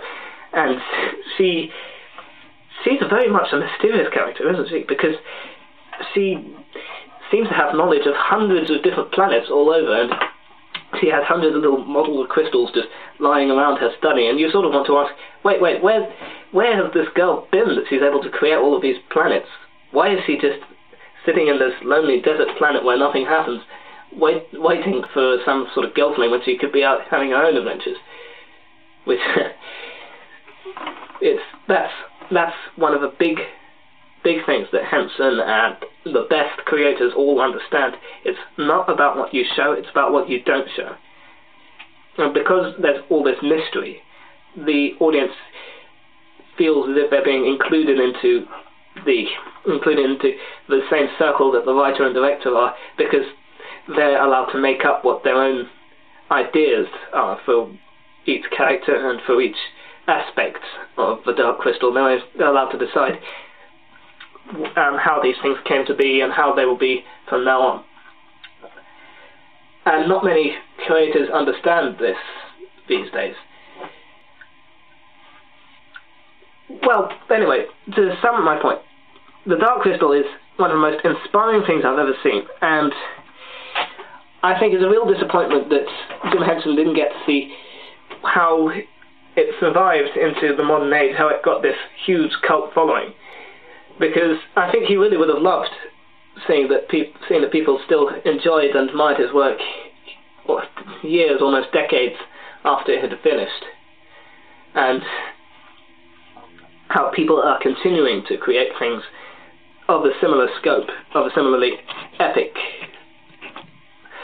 scope, and hmm, God willing, perhaps someday I'll be able to do something similar. Anyway, enough about me. Um, glad to have contributed. Hope that you guys aren't too freaked by my abnormal accent. And um, I will enjoy the podcast. Bye. All right. He goes into a lot of stuff, obviously. Heartfelt. Absolutely. And I do like because you know it's funny. He mentions Adam and Eve. Uh, the Gelflings are essentially the new Adam and Eve in this new garden at the end of the at the end of the movie. And I actually thought that when I was watching the movie last night. I was like, you know what? Here are these two Gelflings that are going to have to start their entire race. They are Adam and Eve. And so you know there's a theme that still kind of rings true throughout the piece. Um, the merging of the two entities, which you know in the beginning of the movie it says the crystal cracked, and soon after appeared the Skeksis and the and the mages. Right. They don't imply that they were Well, I, I think that's so that they it's so that there's a uh, a twist at the end. right, right. You might going through the movie, you do not necessarily know. You know that if the crystal is brought back together, then Skeksis' rule is going to end. Right. And the And we- Skeksis are trying to stop and that. we see that the Skeksis ruler dies at the same time as the mage ruler dies, and as one of the Skeksis gets his hand cut, the mage gets his hand cut. One of them so it's falls a, into it's the a pit, gradual another realization One, rather than them yeah, telling that there's you a at the sym- beginning. you know, it almost seems like there's more of a symbiotic relationship between the two, Right. Rather than a, you know a yin yang, rather than um, They're the they're same one and the same. yeah. Yeah. yeah, yeah, So from some of those meta, you know, those meta concepts, I still think that the story kind of holds up. I think uh, so. from that standpoint, It's- the puppeteering, I think the story hand, holds up really, really well. Well, and it's a very archetypical story. Right. It's you know the the young journeyman and his his you know journey somewhere. Five. I was going a place with that and I lost it. No, think about it though. I mean, No, it, in it's a, a lot classic of ways, fantasy adventure. Hmm? Yeah, in a lot of ways, the archetype, the the journey that he takes here is the same journey that we see Luke Skywalker take in Episode Four. I was trying to apply the hero's journey to this and seeing every stage, you know, every step of the way. You know, when is you know when does the ancient come in? When does the quest come in? When does the you know all these steps take place? And mm-hmm. Right. it does hold up a lot of that in there. Yep. and it has that really i mean the moment that even now just v- vexes me with its effectiveness i wanted to look at this and go Hey, the Dark Crystal, stupid Muppets. It's it's Labyrinth it's is so much better because of David Bowie's package. It's, it's, it's Scooter and Robin on their way to the Muppet Theater. Only they have feet. you know and the moment where they leap off the cliff and at first you think they're going to die and then Right. kira kira's wings open up Right. and i'm just like oh you man have I've seen- wings. Yeah. Yeah. All girls have I've, wings, I, mean, I've which seen is such this. a I knew it was coming. it's it's such a great moment because like the the Gelflings are kids, Right. They're they're little kids. Well, are they mean, they're- little kids? No, I- they're I they're see 'em as old enough, teenagers. but they I, I, that's true, Right. But they they're sheltered. They haven't experienced other Gelflings, Right. So it's that moment of like. As a kid, you kind of look at a girl and be like, "What are those?" yeah.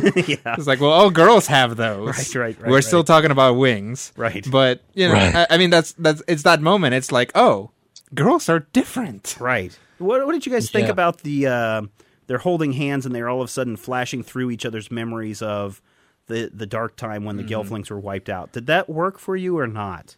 To me, that seemed just a little weird. It was. I don't know. It, it seemed very. Uh, I put it this way: it's a very 1980s Yeah, way of doing things. it's a little more exposition, as you know what right. it feels like to right, me. right, right, right. Right. Well, and it also felt a little bit. Uh, the phrase that I use, and I know it's a very nondescript phrase, is is I, I, I like to refer to things as being crunchy granola, Yeah. in that everything is you know very, very oh, and this is all it's all naturally devised from the ley lines in the, the earth, and everyone is using their powers for good, and and it just it just makes you want to. You want to go in and kill them all with sticks.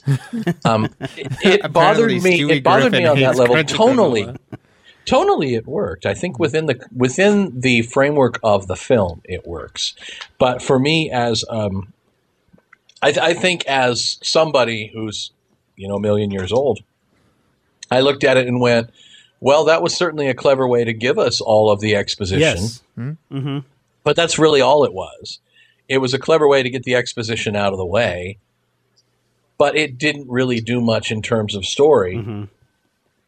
but then you have to look at it from well now they're bonded on an emotional level and and whoa And you know now that they love like each other and they're going to end up together forever. It's gonna be awesome They're gonna be like they're all BFFs. gonna They're gonna, they're they're gonna, gonna have like blackberries little, and they're gonna little- mock each other on Facebook. It's gonna be like gonna have little whoa, Gelflings, and the little Gelflings are gonna play with the pod people. It'll be great. Life It's gonna be. co- Why are we talking like Lindsay Lohan? like so like wow so life's a glitch says ugh horrible movie nostalgia is making you guys nay Nostalgia you by Vite. yeah it's making you guys nay you poor elderly gentlemen blind this fantasy muppet movie is bad i think he means bad. i'm sure the guys that made these muppets have long have long and rich history but this movie does not deserve to be the main topic of your show well, he's right. so that comes up to this No, question no. of does the movie still hold up 30 years after its release Well, rodrigo let's go to rodrigo first because i know this No, is what prompted no, this no no, shut up you no. because you said this is one of your favorite. This is one, this is It- a it great is, movie it of yours. is. One of your favorite movies. well, first off, you have to consider that possibly my top movie of all times is Bill and Ted's Bogus Journey. Right. So you have to you have which to throws everything into question to begin Sure, with. sure. But to me, I I mean, I love the Dark Crystal. There's it's it's very straight up. It's this movie. They've created an entire world. Th- this world exists out of somebody's mind. It's almost not tainted at all by anything else. Right. It's just like this weird chunk of Jim Henson's brain that you get to you know walk five blocks in. um, and and I and I think that's fantastic. The um, I love that. I watched The Dark Crystal when I was a kid, and then probably didn't watch it until I again until I was like nineteen. Okay. Um, and the part that I always remember was that part with the wings. I mean, that's that's it's an iconic movie moment. Mm-hmm. I don't think there's there's a reveal like that in. Uh, I mean, there's there are reveals like that in other movies. Leia is my sister. Exactly. It it is. It's exactly that kind of thing. I think it's not epic. There aren't three thousand pod goblins led Right. by a gelfling Right. fighting three thousand crab people led by. But it's it's it's epic in the same way that Legend is epic in that five people overthrow the devil Right. kind of thing Right. um, or Willow. Um, Right. and, and it's it's very um, iconic of that kind of storytelling, of that kind of r- relatively small, quiet epic in which five people win against evil. Okay. All right. Quiet epic. So Matthew, does it still hold up? Is it a good it movie? holds up. It holds up in as much as it ever did. I mean, I would never have looked at Dark Crystal and said, "Yes, this is a mastery of modern movie making, and I think it should be enshrined in everyone's brain." But bad Harry Carey impersonations aside, it's a good movie. It has its moments. It's kind of evocative of that whole fantasy trend that came after Star Wars kind of ran its course Right. in the early 80s. So it has elements of, you know, other things. And it, it's reminiscent, you know, to me, some of the things that I thought I remembered in this movie were actually part of Willow or, Or Legend. Labyrinth Yeah. or a legend. Yeah.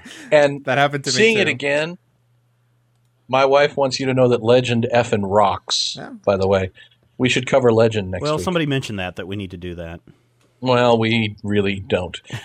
because at least The Dark Crystal had a Marvel Comics adaptation in 1952, and you could actually go and buy a Dark Crystal comic at Gatekeeper Hobbies, Huntoon and Gage, Topeka. It's under miscellaneous D. Hmm. Ask me where that is. But You don't want to know. more importantly, someplace it, it, it holds up as well as it ever did. There's it's not something that you look at it and you go, "Wow, this this is like Scooter and Robin." It's really not. It's a whole new level of of puppeteering. It's a whole new level of filmmaking, and what it is, you know, mm, what's the word I'm looking for? Structurally, it's very good Right. it's more fascinating to me from the perspective of dear god how terrible must this have been to put together but how great must it have felt to see it in the theater you know 6 years of your life when you're stuck in a costume tied to the ceiling drooling slack-jawed inbred grit-eating moron you've lost 54 IQ points from heat stroke but when it's done that must have felt awesome Yeah. Uh, Big Honkin wrote and said, I love all things Jim Henson, and The Dark Crystal is a great example of just how much of an imagination Henson had. The fight between the bad guys uh, after their leader dies is one of the only places where things look Muppet Muppetry, Muppety. Uh, and the movie is Muppetesque. as- Muppetesque. and the movie is as weird as it, as it is good. Can't wait to hear what you guys have to say about this. Um, so, so you're hearing what we're saying about this. Uh, that teaches me to read ahead. Now, have you? There's apparently a sequel in the works, and there's been a sequel in the works for like five years or something Okay, ridiculous so- like that. well let me my problem with the movie is more on a technical standpoint in that it is a very 1980s movie. The first shot where they're talking about the history of this land and you see the dark castle in the background. Oh yeah. terrible matte effect. You Yeah. can see it right along the edge. The clouds that are supposed to be spilling out. I mean they had better cloud effects in close encounters of the third kind. And it's the same effect where you're just pouring you know uh, drano into a t- tank Into of water, water, and, and filming it and it, i just look at it and it's like oh my god these effects are are terrible and then you know there's these problem the problems where you try to get a young person to run in the costume you know like uh, running up the steps and everything it's like obviously it's a kid the Skeksis, the mages, a lot of the ancillary characters work really well until you get to the Gelflings where their faces hardly even move when they're talking. Yeah. And that was really bothersome. Does it hold up 20 years later? I like the story. Technically, it's a very 80s movie that, if you watch it in the vein of this was made in 1980, two two, you could probably enjoy it. Right. Um, as far as the, the sequels go, I heard that they were not making a sequel, but a remake of the movie. And so that does bring up the question: Is if you were going to make the, rema- uh, the the Dark Crystal today, or a sequel of the Dark Crystal, would you rather have it done with puppets, or would you have it all CGI? I think it's a great opportunity to do it all with puppets. I mean, part of the marketing would have to be this is going to be mo- mostly puppets. Okay. you know a big a big return to animatronics. There's there's a there's a a sector somewhere, and I know of a couple of these guys who are like, man, yeah, CG is great, whatever. I want to see more puppets. You know what? I personally want to see more puppets. I really do. I love puppets. I love the Muppets. I love that kind of thing. That the, the there's something about the Muppets that is awesome in that everybody treats them like they're actual people when they're Right. around Hey, just look at Elmo. just dragging getting dragged into that world kind of forcefully by a bunch of puppets is an experience that you kind of don't get because when everything is CG it's so it's sometimes it's almost so good Mm-hmm. that you don't get that mild disconnect that mild discomfort that makes the puppets appealing Right.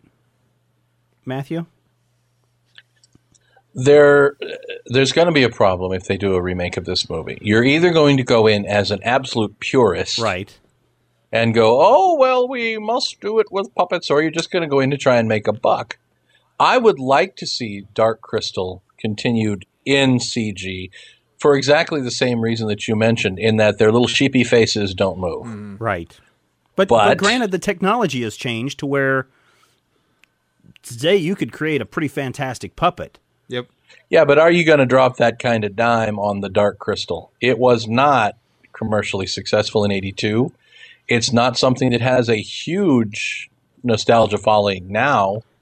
It I seems mean, like it has one it, certainly. it has it seems like it's following. split. It's I mean, split because you know, first when I posted that we were going to be talking about the Dark Crystal, the first post is, "Oh, I can't believe you're talking about this horrible movie," and I'm like, "Oh, great, we really picked a dud for the show." But then, Welcome other- to major spoilers. hello. Uh, then you've got people saying, "I love this," and so we really see that there's a divide, and there's a reason why people say that this has a cult following. Oh, there's a small group of people who absolutely worship this movie as one of the greatest technical masterpieces ever done. the dark crystal is not a movie for everyone just like you know rocky horror isn't a movie for everyone just like you know anything on my list or actually Just like just like head Black is not a movie. not a- yeah. Just like Karate Kid is a, exactly. It's not well karate kid might be more of a movie for everyone right. because it was such a smash hit Right, back in the day. right, right, right. um but uh, you know that that doesn't obviously that doesn't mean what it's bad. What i always think is funny is that every, every once in a while i'll bring up the dark crystal when i'm talking to friends. Right. and there'll be at least one person who's like ugh uh, Labyrinth is so much better. I'm like, Right. why do you why why do these two always get compared? I mean, I know that they're similar, but there's always there's that tension between like the Labyrinth kids snapping their fingers, and across the room is the Dark Crystal kid snapping Yeah, their yeah. fingers, Da-dum, and off over there is like the one da-dum, legend kid who's da-dum, like, da-dum, We're well, going to rumble, but not without seven years of jazz tap. yeah, well, m- well, mine's dun. sexier. Yeah. That, that Well, kind of is a problem. Jennifer Connelly. Which one has Jen? Oh yeah, the uh, Legend or uh, Labyrinth. Yeah. Something that I never hear mentioned, and this struck me the whole time I was watching another movie, I think around the year 2000 or so. They made a movie that reminded me so much of Dark Crystal that throughout it I went, man, these people, uh, is this Dark Crystal? Which one are you talking about? Titan AE. You know, I was thinking, I was wondering if you were going to say that it was, because it it, was pretty similar. it kind of is about like it. that, but it's like let's set this in space. It- yeah. and they were it doing was some visually simula- similar. It had character similarities. Yeah. It had plot similarities. True. The whole thing at the end with, you know, we're going to rebuild planet Earth. We're going to, you know, rebuild the crystal that recreates our, our thing. And there are bits and pieces throughout it. The Skeksis and, and the, uh, the electronic creatures. Yep. I can't remember their names. There The are. Omax. They reminded me of Omax. Yeah, something like that. There are contextual clues throughout that make me think that, especially the Gowl, the characters who flew with the wings Oh, yeah. and looked Mhm. kind of, you know, vaguely. It, Yeah, there are angel-like. contextual clues that make me think that there was definitely some influence Oh, absolutely. Well, in Titan AE from this movie, I- and I didn't. it's not as though the movie isn't influential. No, I, I think it's much more of a movie that's influential to people that are making movies than it is necessarily. I mean, Yeah, to, to that huge audience. If you uh, you guys have seen Monster Inc., right? yes, Part, one of the plot points of Monster Inc. is that they're essentially sitting kids down. The monsters are kidnapping kids and essentially using this machine to drain their screams. Right. It that's straight out of the Dark Crystal. Yeah. I mean, obviously, that kind of you know draining the youth for their power has been done before. Yeah. But they do it in a way that is so similar to the Dark Crystal. Teenagers from Outer Space, 1955. Sure. Uh, I sure do wish I had a hamburger sandwich and some French fried potatoes. Matthew, uh, I My son sits down and there's this fantasy film. I forget what it's called. It's a 3D film. It's a movie. It's the only time he'll actually sit for longer than 10 minutes to watch something about this kid that gets shrunk down. Gets sent The through- borrowers. no, no, no. Almost like that. It's a 3D thing, but he gets to, Oh. the he gets the mini mates or they're not called mini mates, but that's what it sounds like when you say their name. But it's this underground little kingdom where he's the size of an ant. The ant bully. no, no, no. I don't Yeah, I know. I know exactly which what one you mean. talking- It's it's a it's a CG movie. yeah, yeah. isn't It's it? all CG. He and they're like down- little elves with pointy Yeah, ears. yeah, with pointy ears. It's got Madonna Yeah. doing the voice of this very hot gelfling elf girl. thing. Right. Uh, he sits down and watches that. The first time he watched it, I was amazed that he was sitting there paying attention to everything. I'm concerned if I tried to sit him down and see if he had the same reaction right now to the Dark Crystal because it's pretty intense, especially when the when There's the some Skeksis are fighting with one another. So Matthew, did you let your? I mean, your daughter's probably pretty mature for the all five years that she is. Right. You've let her. Tomorrow's her birthday. You've let her watch the Dark Crystal, mm. right, or not? No. Molly's not a, a movie sitter downer Oh, okay. person All right. in most cases, but there's, I mean, there are bits of it that I think are still too intense for her. She can be, she still has a thing about monsters, and she can be very, you know, un, un, made. What's the word I'm looking? Uneasy about violence. Mm-hmm. There's a lot of violence, and there's a lot of you know adult humana going on here. There's stuff that, you know, I don't think your average three, four, five year old may be up for. Well, and I was talking to our good friend uh, Skrull Brian uh, earlier today, and I mentioned the Dark Crystal, and he's like, "Oh, I've never seen that movie." And I was like, "Well, it's probably something you don't even want to subject your son to, No. because I think your son would really freak out." And again, these Skeksis are evil, vicious. I mean, there's Creepy. torture, there's murder. Yeah, there's, there is. There is. Monster. It is an intense movie. It is an almost, you know, how old do you think a kid needs to be before they really kind of sit down and watch this and can understand what's going on without wetting their pants in the middle of the night? And then, Seven. all right, seven.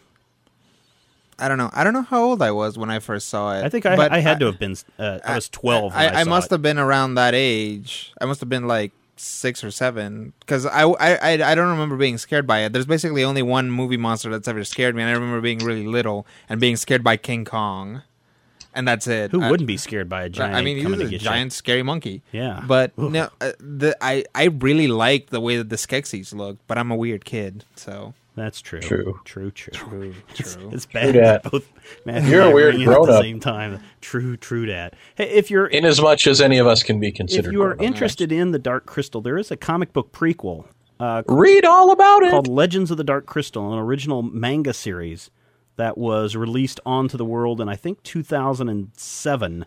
Legends Like of the Dark Crystal number one, yeah. the Garthim Wars. Did you guys get that at uh, Gatekeeper Comics and Hobbies? I think it's put out by Uh, Tokyo Pop. No. All right, I didn't. I wonder if Shoot it, anybody's Joe. ever read that. Tokyo Pop distribution is a little wonky in the Midwest, and I, I can s- I can tell you right now that Dion probably didn't order any.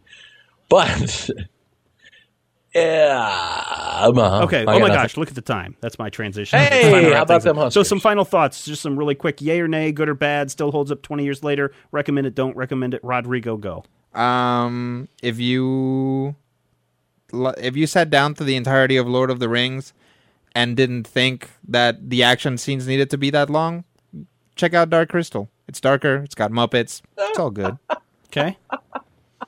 Matthew, If you want your three movies worth of walking and walking and walking and walking condensed into something with a guy who has a face like a sheep, this is the movie for you. It's not bad. I will. I will grant you. It. It, it definitely has its peculiarities, but it's one of those it, it, movies with personality. Even if you don't love it, you can't just sit there and hate it. right. Unlike Hermit, It's got. It's got soul. unlike Hermit says, I personally don't like Dark Crystal, but I like the puppets. My roommate is absolutely in love with it, though. Is he in love with Kira? Because you know I'm looking for a woman with a nice big pair of wings, With a ni- nice big uh, All girls uh, have sheep those. snout. Yeah. Uh, you know, I, a sheep snout and wings. I think I dated her in college, didn't I? Uh, Dark Crystal, I'm going to say check it out if you want to see some great technical puppetry. Story wise, it's a five block adventure. Of course, in Street Warriors, I think they made that work. uh, Uh, But- Bad Dudes was the same way. but I, I would probably say pass. Uh, I Hmm. mean, there's there's a reason why it's not in my DVD collection, which has every single Disney movie ever ma- ever made. You know, there's a reason why have, it's not. do you have there. the Black Hole? I do have the black hole, and I also have the black cauldron. Wow. And Now, actually, the Black Cauldron, I would take the Dark Crystal about 10 times over the Black Cauldron. you might want to rewatch the black cauldron again because I have recently. Okay, all right, I, I think it's just a thing. all right. Uh, I think we should cover the Black Hole in a future uh, episode Yeah. podcast. there's a joke in there somewhere, but that's where we are going to end it today. Yeah, let's cover that. Thanks so much, everybody, for joining Don't- us don't today. Don't, people. forget, tell everybody about the show. Be sure to visit the website because that's where you're going to find out most of our discussion points. That's where a lot of the conversation takes place before the show, after the show, uh, from our During the listeners during the show. Sometimes across the show. Go over to the Major Spoilers forum that Rodrigo's cleaning up and making so much better for each and every one of you. uh, Yay, Rodrigo. we do have that Twitter if you don't want to scroll through pages and pages of uh, Saturn Girl histories. you can follow us. No, there's nothing wrong with that. But the- there may, there's nothing wrong with that.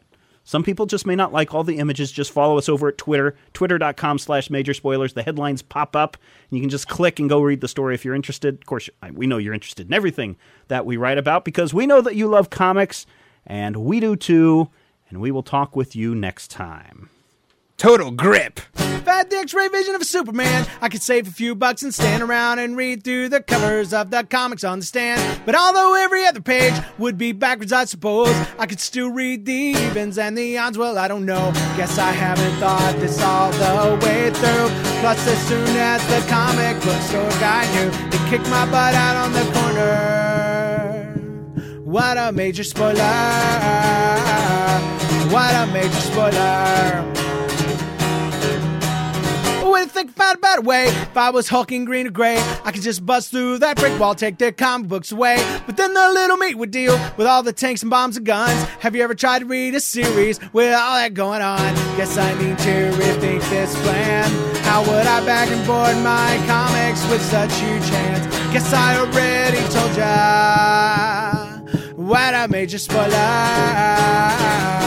What a major spoiler! Yeah, yeah, yeah. What a major spoiler! What a major spoiler! If I'm Stark Raven, rich like a man of iron, might not be surprised to find that I might actually have the hard code to follow an entire storyline. But would I really even need to read up on all those escapades? I mean, who needs such distractions when your sister's such a babe? But the downside is such a beast. Being shot up in a fun, be in the Middle East with a gang sign throwing soldier. What a major spoiler! What a major spoiler! Yeah, yeah, yeah. What a major spoiler! Whoa, whoa, whoa, whoa! What a major spoiler! Major Spoilers Podcast, copyright 2009.